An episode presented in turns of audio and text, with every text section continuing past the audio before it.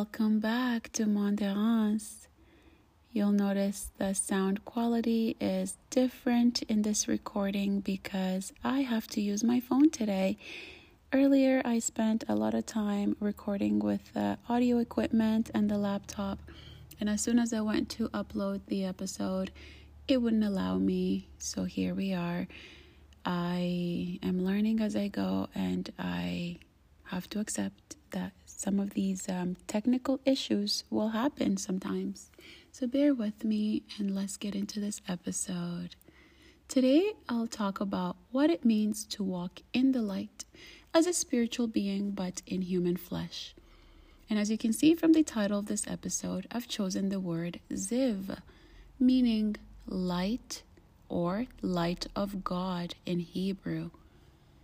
In the Jewish tradition, some girl babies are named Ziva. Personally, I think it's a beautiful name, especially because I like short names. And um, Ziva, children, they are the light in this world. And to name your child the light of God is just such a beautiful name. And the title rightfully suits this episode because we're discussing spirituality today. Now, I've chosen to start with this topic early in the season because it's an important one to me when it comes to my existence. You can nod if you agree, and if you don't, that's okay too. Um, I'm not sure if you know about the quote. It is by Pierre Teilhard de Chardin. He's a Catholic priest. Well, he was. He's been dead a while. Um, and today I just found out that he actually passed away on April 10th, 1955. Um, so, this quote has been around me for a really long time, and I live by it. And it's only began to make sense as I got older. He said, We're not human beings having a spiritual experience, we're spiritual beings having a human experience. That quote always hits me because it's very true. So before we get started, um, I'm not sure where you are at the moment, but whatever it is that you're doing right now, engage in it with purpose. I know that momentarily you're listening to me, but when you're done here, continue to do what you were doing with the best intention at heart. And um, also, yeah, it's the second week of April. So Speaking of spiritual beings, um, there was an asteroid watch on the 6th of April. And obviously, we're here now. Clearly, it didn't hit us. And then there's meant to be one um, April 9th, and that also didn't hit. And we're still here. But I don't know if you know, but in geological times, geologists say our doom is due at any moment because there's always something in space flying around. And um, aren't we lucky that nothing has wiped us out yet? Uh, so while we're still here, um, there's still uh, a solar eclipse that will happen on April 20th. I'm looking forward to that. I really like eclipses. And on the 23rd, we're expecting some meteor showers. I sound like a meteorologist. On the 23rd, we're expecting some meteor showers. I couldn't be a meteorologist. I don't even have that voice. But anywho, um, all this news about asteroids excites me because if they do hit and we do go extinct, well, at least our spiritual um, selves will have somewhere else to roam. And yeah, I just thought I'd bring that up because we're in the month of April. So let's get into our topic for today being about my spiritual journey. I can start by saying that my journey to spirituality has come with questionable experiences over the years and also through shared knowledge from various mediums of communication, whether it's through biblical revelations or YouTube or religions, because you know, I've been to a lot of churches um, in my lifetime, um, or it could be from natural wonders. I've seen a lot of powerful things that, you know, take me back to the quote from earlier. And the quote, I really, really love it. And I'm going to read again.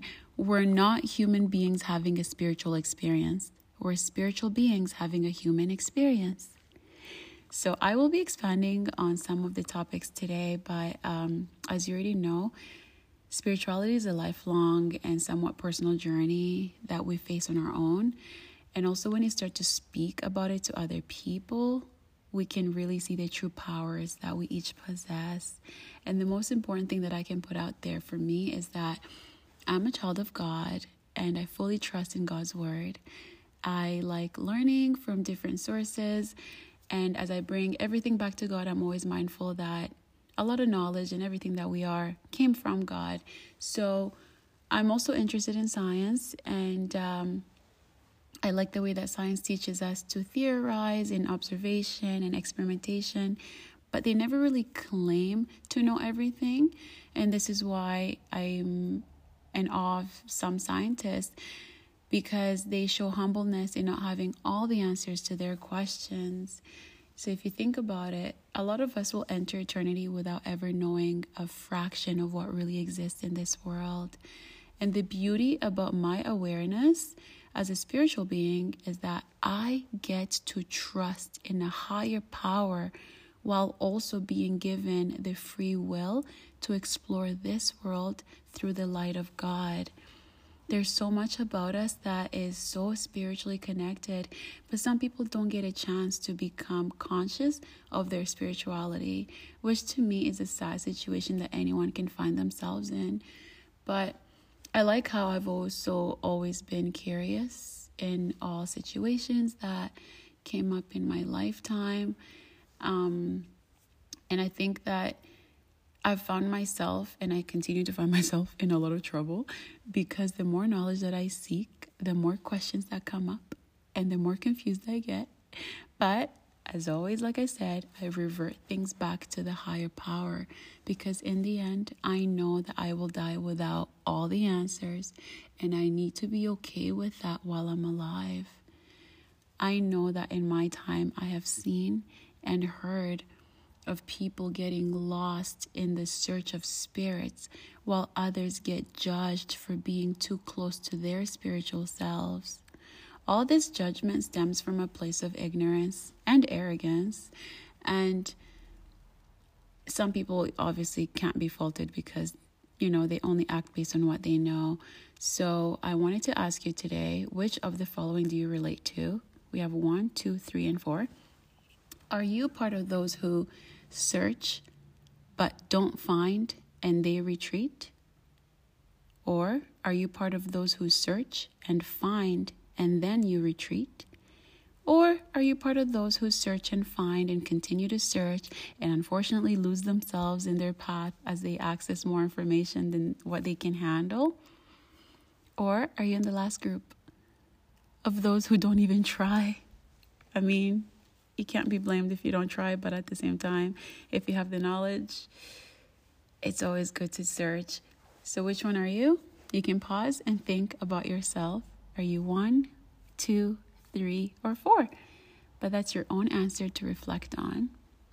So, um, one of the things I want to talk about today was uh, if you've heard of the tree of knowledge of good and evil, you'll know that we were originally given access to it but also we're told that eating from its fruit was forbidden.